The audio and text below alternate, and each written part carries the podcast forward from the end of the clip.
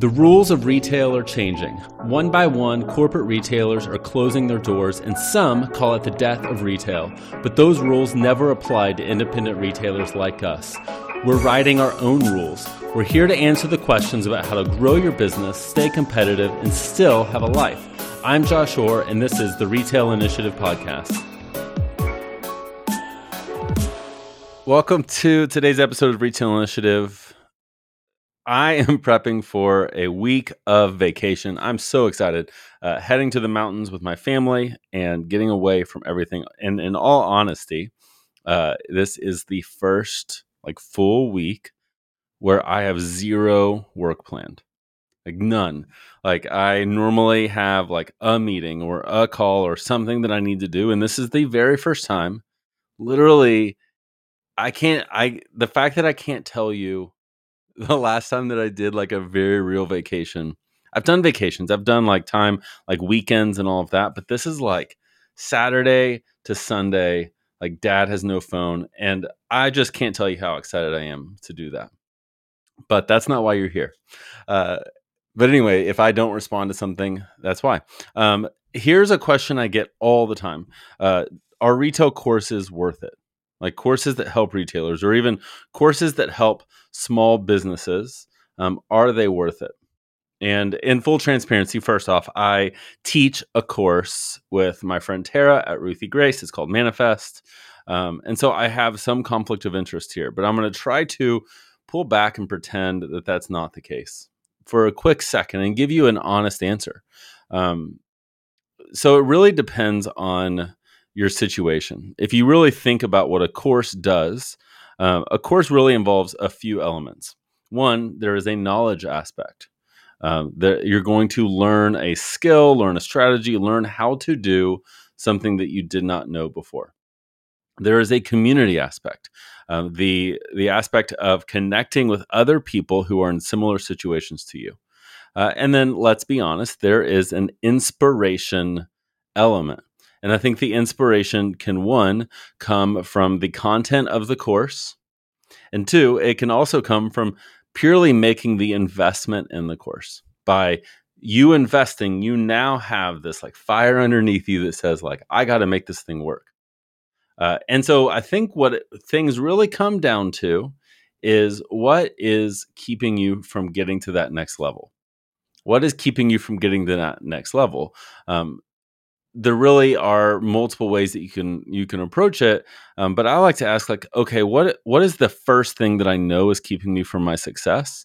Um, and the the truthful answer is that it probably is not a lack of knowledge. I think most of us do know um, what that very next thing is we just aren't doing it. We know what that thing next thing is we just aren't doing it. Um, and so when it's like we're we're doing nothing in our business and we want to start doing something um, a course isn't going to change that. A course is not going to take inactivity and a lack of discipline, and it's not going to create it. And so I think that in that sense, what we want to do is either start to look into personal development and how do I become the person that makes progress progress in my business, or um, we need to to get to work, and we need to begin to implement the things that we already know. Again, we want to implement the things that we already know. Most of us don't have a lack of knowledge, we have a lack of discipline. But on the other side of this is the idea that I think one of the massive mistakes that people make, and I've made this mistake too. Um, I literally went for the first five years in my business uh, where I tried, and if something didn't work, I went to the drawing board and I tried something else, and that didn't work, and I tried something else, and that worked. Okay, cool. I have this list of things, two things that didn't work and one thing that did. And I did that for years. And then finally, I hired a coach. I got into a course and it transformed my business because I got to learn from someone else's experience, someone else's mistakes. Um, uh, a guy that I follow, his name's Russell Brunson. He calls this the decade in a day. If you could take someone like a decade of someone's experience and knowledge and put it all into one thing, oh my gosh, like if I could grow that much into in one little period of time, what could that really do for, for my life and for my business? Um, and I think if we can go into courses and masterminds and that kind of thing with that frame frame of mind, how can I learn from their experience and their mistakes quickly so I can avoid them and I can do the right things instead, then I think courses can very much be worth it.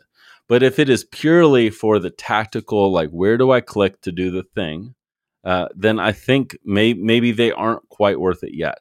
Um, so it really depends on where you are in your business before we make those kind of kind of investments.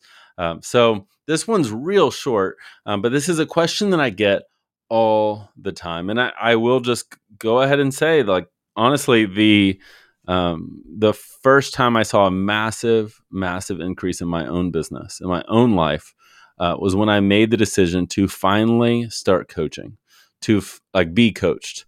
Um, and when I learned to be coachable and hear from someone that was further along than I am and has made the mistakes, that is what literally like it looks like a hockey stick um, of growth in my business because I was finally able to focus on the right things and quit focusing on the wrong things. So I hope that's an encouragement to you. I'm grateful you're here.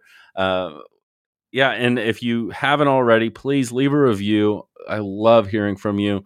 Um, subscribe, of course. Like share this with your friends. If you enjoy this, um, hit shoot hit me up on Instagram. I'm at Retail Josh and shoot me a DM. Let me know that you're enjoying this. And otherwise, I will see you next time.